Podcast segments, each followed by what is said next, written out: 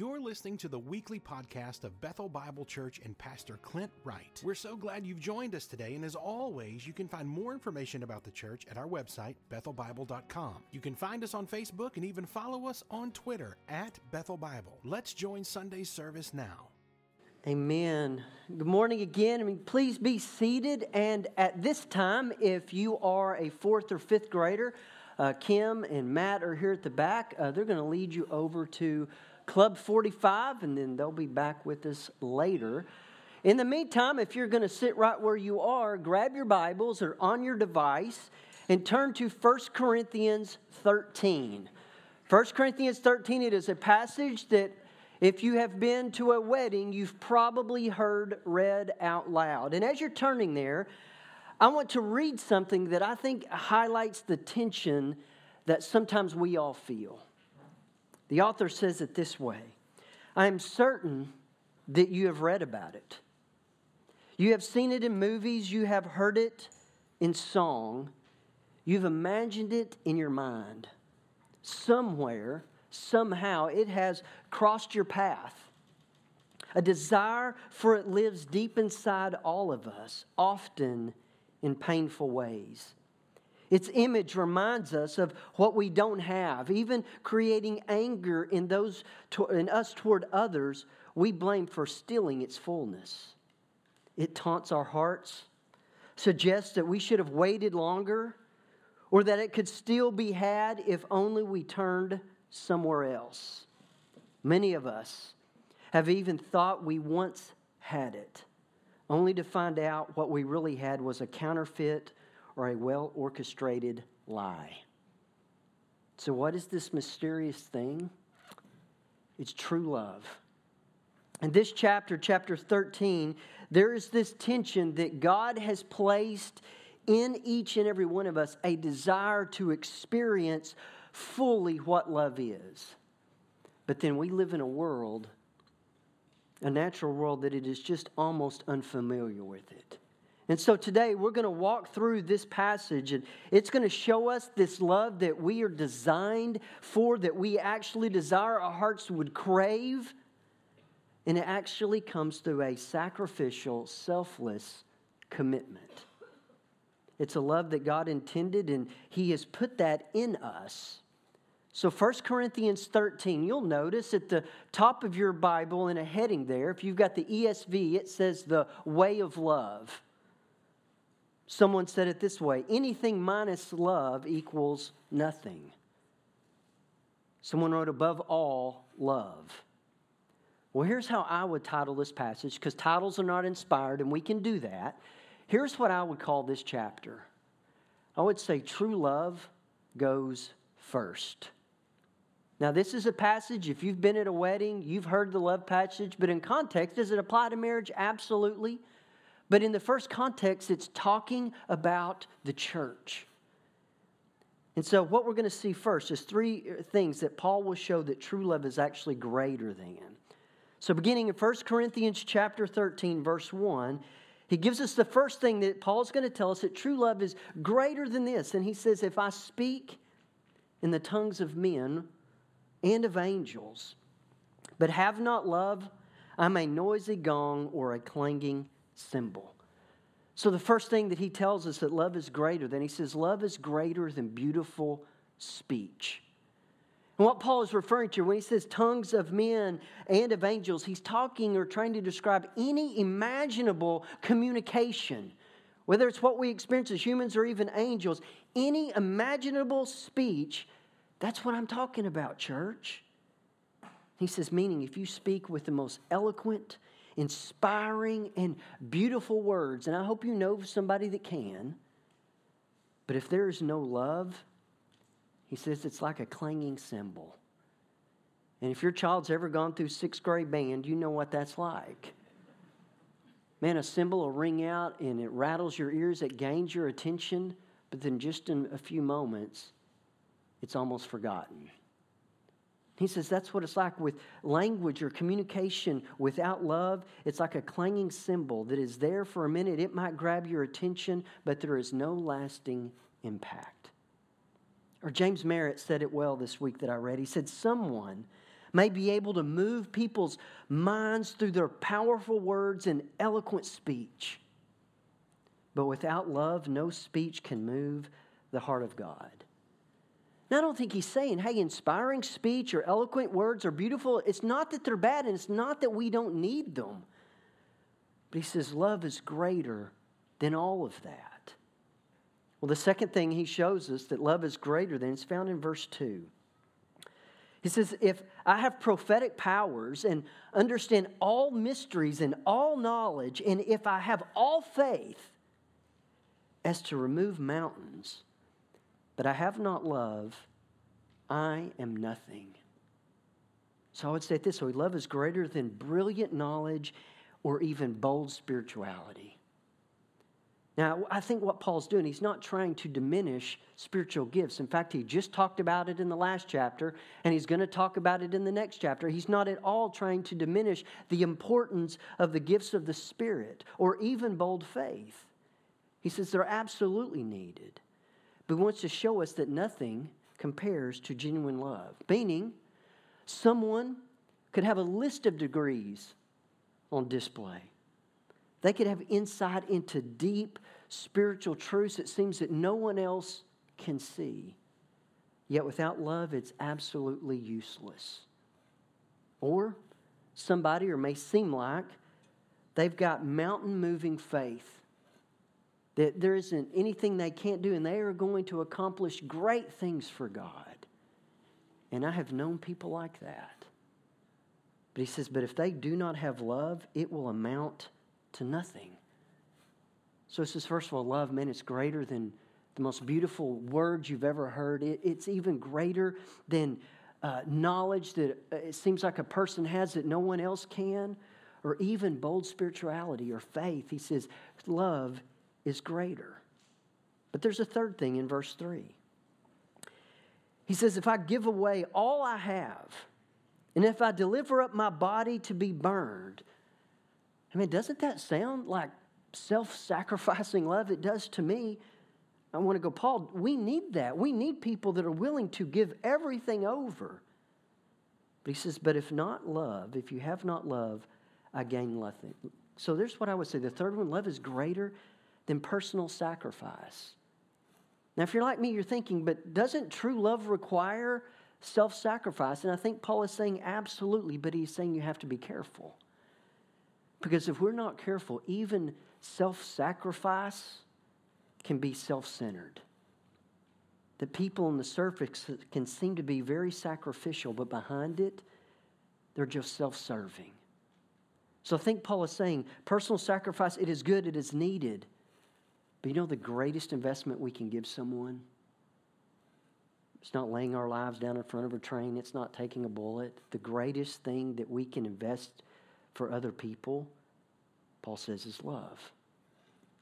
Now, I would say that, that true love does take sacrifice. But Paul says love is greater than beautiful speech, it's greater than brilliant knowledge and bold spirituality and faith and even self sacrifice. Now we get to what love is. And Paul's going to give 14 descriptions. So, anytime he takes some time to labor over it, he wants us to see the importance. And he's going to give 14 descriptions of love. So, let's read a few of them and we'll, I'll kind of just hit the highlights. First, next three verses. He says, Love is patient and kind. Love does not envy or boast. It is not arrogant or rude. It does not insist on its own way. It is not irritable or resentful. It does not rejoice at wrongdoing, but it rejoices with the truth. So, quickly, let me walk through some of these. And you know most of these. I, I know. He says love is patient.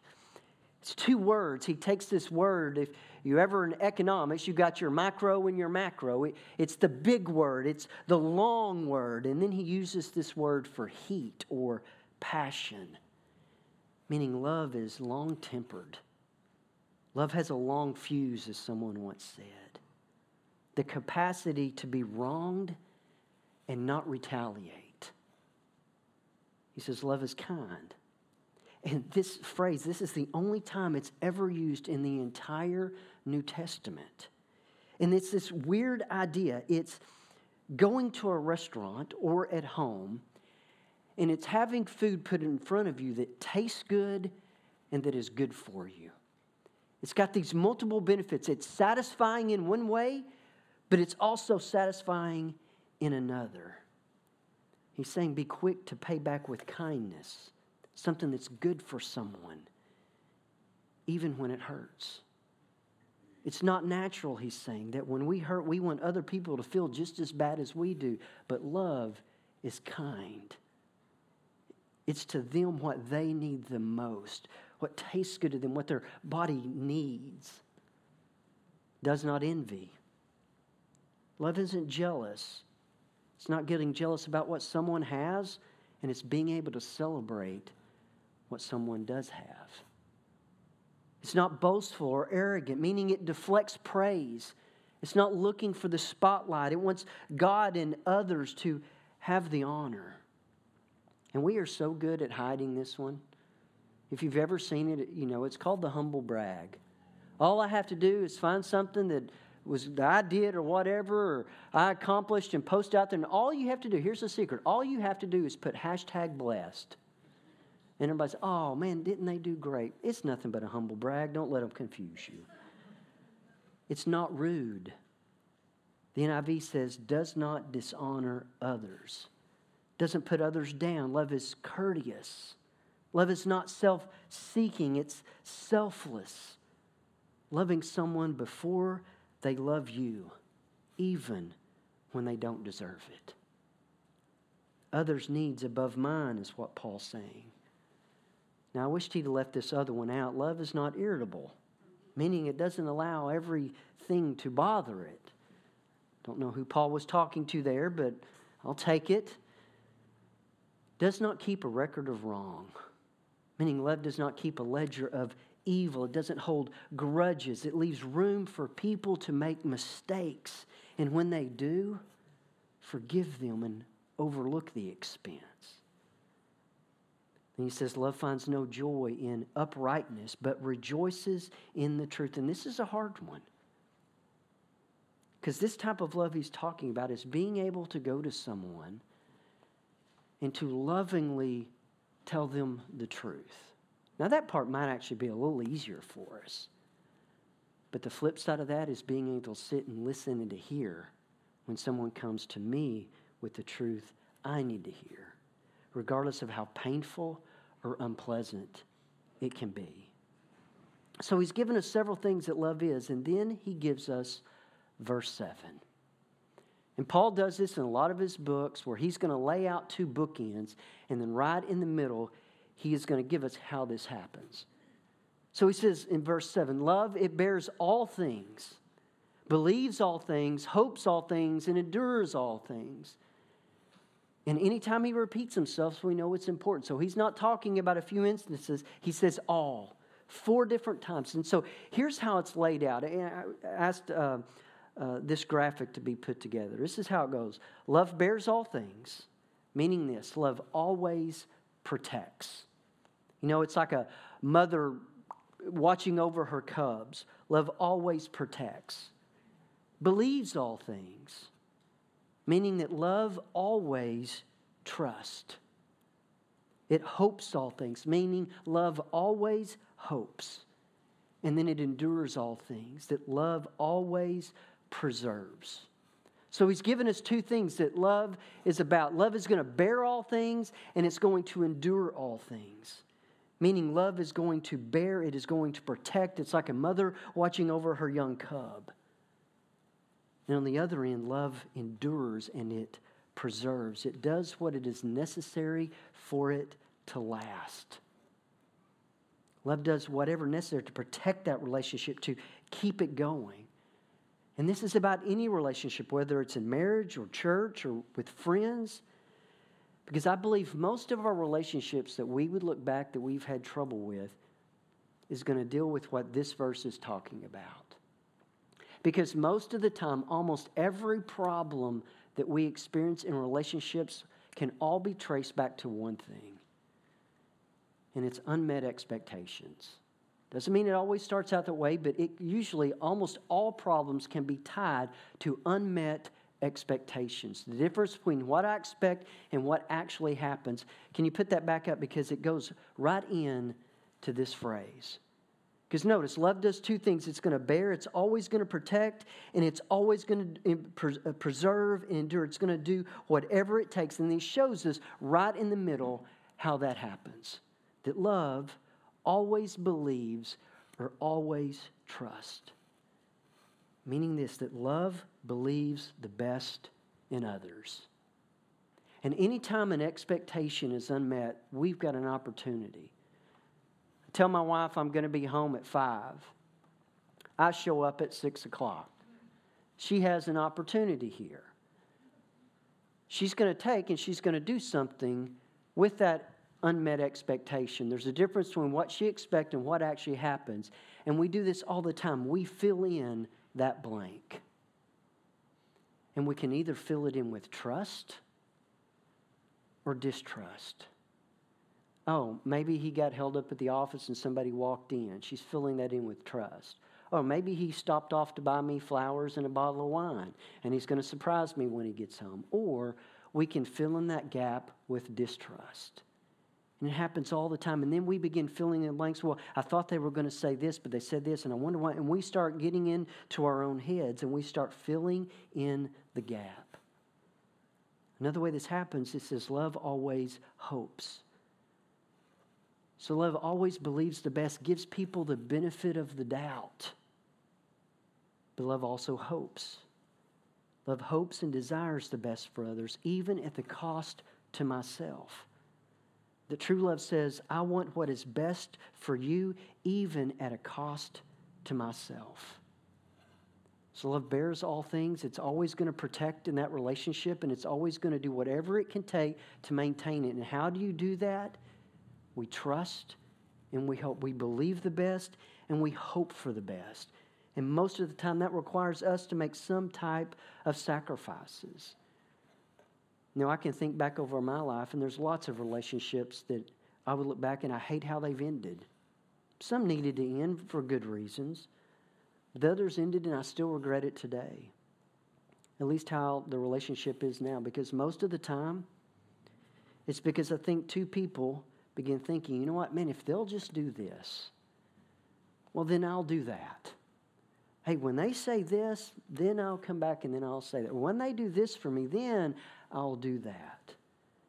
But I think Paul is showing us, but true love goes first. Paul then uses the next phrase to kind of give an exclamation point on his uh, what's going to be his next point because look at what he says in verse 8. The 14th thing Love never ends. So, true love, it has absolutely no expiration date. But notice the second thing Paul does. He says, something will end, but not love. He says, and for prophecies, and they're going to pass away. As for tongues, they will cease. And for knowledge, it will pass away.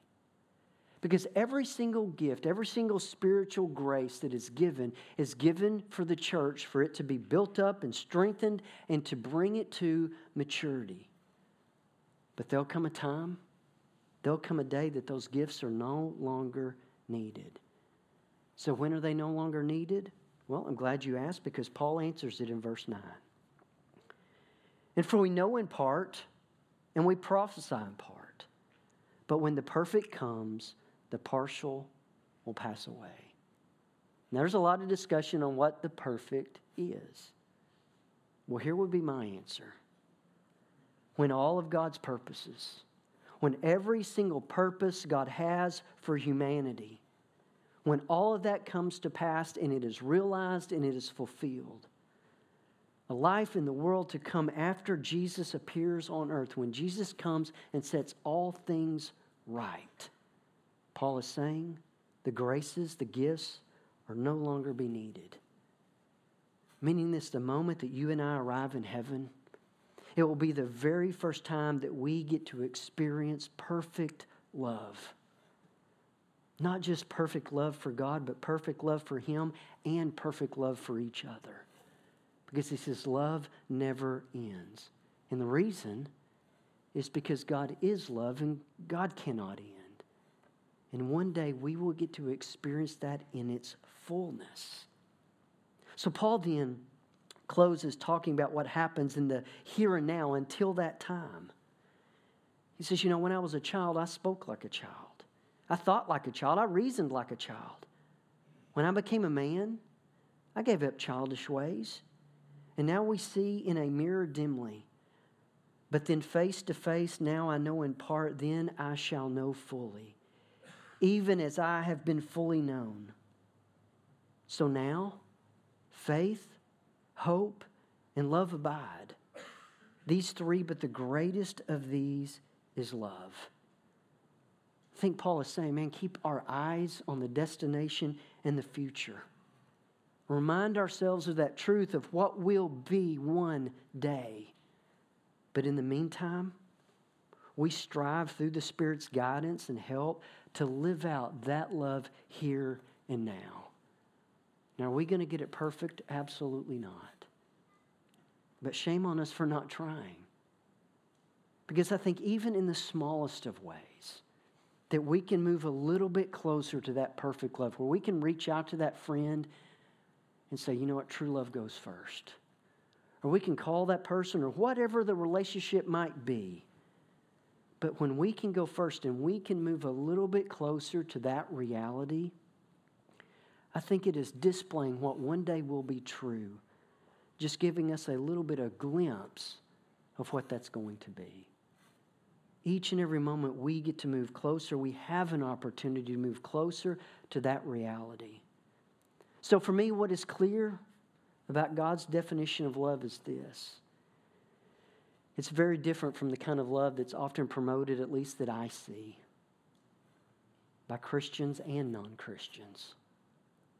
That God's love is not always romantic or pleasurable or fun, but His love can be costly and sometimes painful.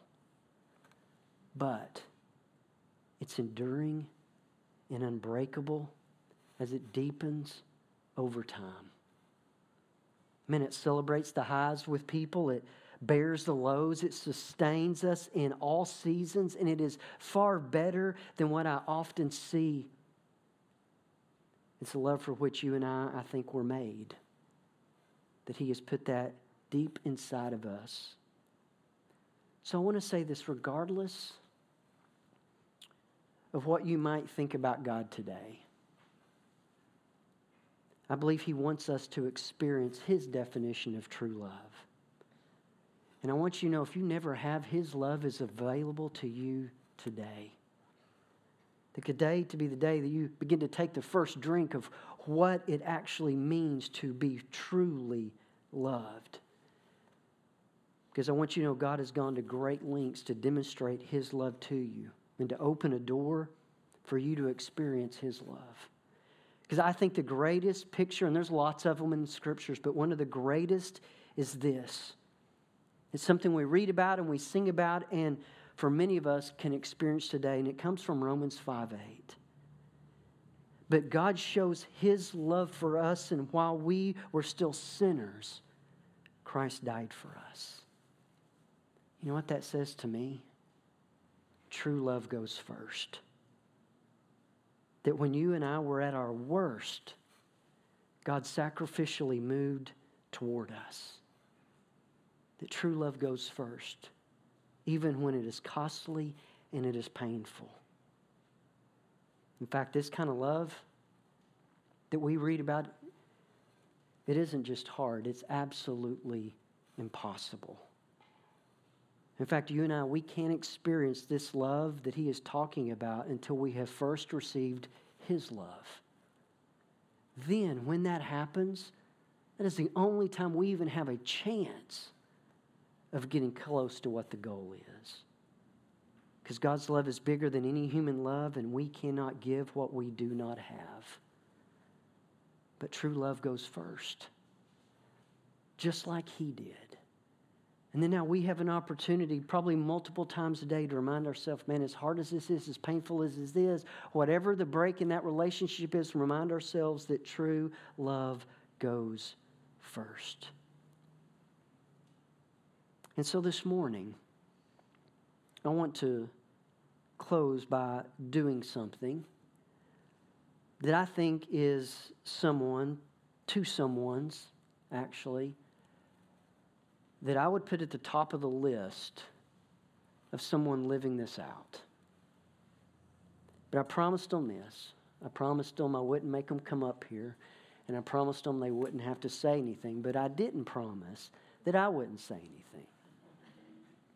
Um, there's a couple in our midst that was here long before me that was actually a part of when Bethel started over 40 years ago. Saw it from its beginning stage. Then there was a time, almost 10 years ago, that for a small stint, about nine months, they had to move to San Antonio. And I think they would tell you it's one of the hardest seasons they've ever gone through. But the one thing they did while they, they were there, even in the land of great food in Tex Mex, they found a church. They got plugged in, even in a life group. Oh, but the blessing came that they got to move back into their home that they hadn't sold, and the chance to come back to Bethel. And at the moment, God had been doing something that God thought, you know what, I'm going to plant a campus in Whitehouse, Texas. And here's what that couple did they could have gone back to where they were, usually at the South Campus, and they could have gone back into the same friend group, into the same life group, into the things that were most comfortable. But instead, they said, let's probably be one of the couples that are going to drive the furthest.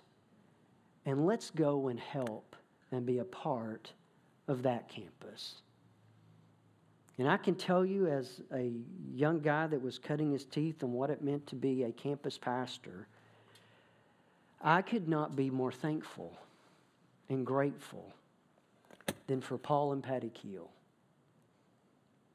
I'm telling you, this couple, Paul has loved me well, he's loved this campus well, and he's loved Bethel well. Man, he encouraged me. He challenged me. And you know, Paul, there were even a few times he corrected me. And I needed it. And I needed it. But he did it in such a loving and humble way. Uh, I will never forget those moments. He helped his campus walk through some very, very difficult things that probably could have exploded this campus. Um, so, Marla, will you come on up and help me for just a moment? And then, behind every great man, you know there's an even greater woman. Miss Patty has been just so faithful. I think she's taught all of our children, um, many of yours, so faithful. And if you listen real quietly, sometimes you can hear her um, because she probably hates public speaking more than almost anything.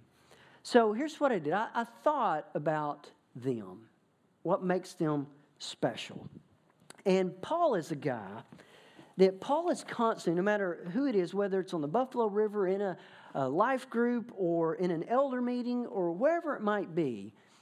Paul is a guy that is constantly pouring into other people. And that's how I see Paul. And so, from everyone, I got Paul a mug. If you can see, it says kill on it. So, Paul, you can put you some iced tea or a frosty beverage. And uh, I hope that every time you're taking a drink that you're going to be reminded of how much I love you, this, these people love you, and Bethel loves you, and how just grateful we are to have known you. Uh, because if you don't know, maybe I jumped ahead. Uh, they're going to be moving to Conroe. Um, they're going to be moving closer to family, and uh, so I didn't get you just one. I got you a set of four, but the bag would have been too heavy in the back. Uh, then there's sweet, sweet Patty Keel. Patty has got this unique gift that she, it doesn't matter who you are, she always makes you feel welcomed. You could be a cyclops, and Patty is going to make you feel welcomed. So we thought that, you know, they're going to be moving into a new home, and she just makes everybody feel so welcomed.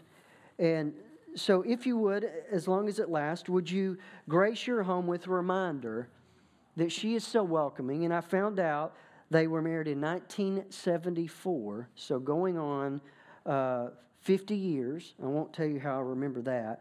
Um, so we hope that, man, every time somebody's coming or going, um, they're going to be welcome because that's just who Patty is. But then there's another thing Patty is the most hospitable person I think I've ever known.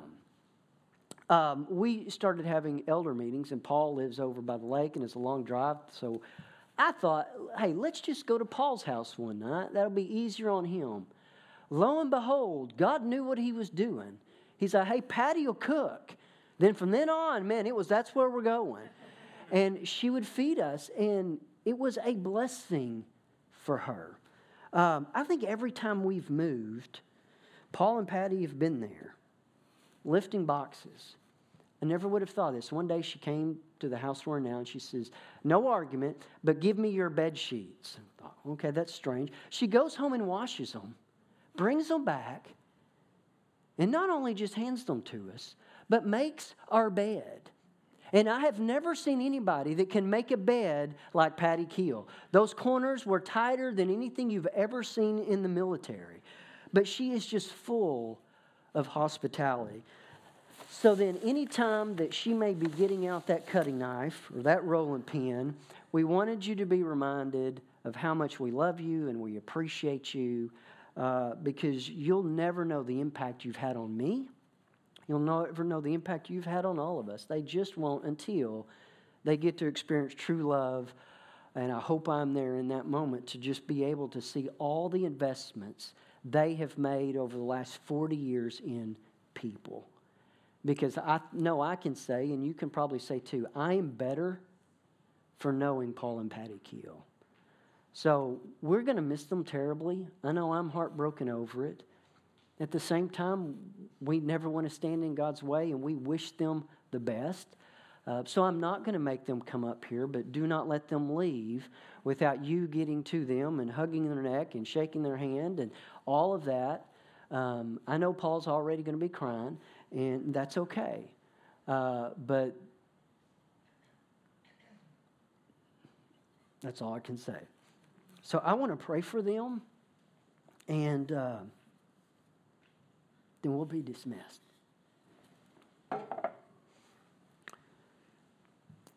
Father, um, thank you for being so sovereign and knowing that we would be walking through this chapter about true love. On the day that uh, we are setting aside to honor I don't want to say goodbye until next time we see Paul and Patty Keel. Lord, my life will not be the same. And I'm thankful because I have known them. I've seen them pour their lives into so many people. There's so much I want to continue to learn from them, to apply to my life, to all the things that I've seen in them their kindness, their goodness, their gentleness, all the things that we read about love. Lord, I know they are not perfect, but Lord, they're about as close as I've seen. Lord, I am blessed to call them friend, and they have been a tremendous blessing to so many here to this campus and to Bethel at large. And Lord, we pray your blessings over them as they're into the final weeks of their house getting ready and job change and adjusting to new neighborhoods and making new friends. Lord, would you bless them immensely? Would their cup just runneth over? So, Lord, we thank you for them. We are honored to be in their presence.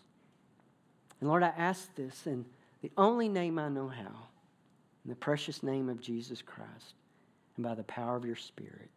Amen and amen. Church, thank you for being here. You are dismissed. Make sure you see them before they leave. Thanks again for listening to the podcast today. We hope that you were blessed and encouraged. If you have questions or comments, we want you to let us know. Simply send your thoughts to questions at bethelbible.com. Thanks for spending time with us and be sure to join us next week on the Bethel Bible Podcast.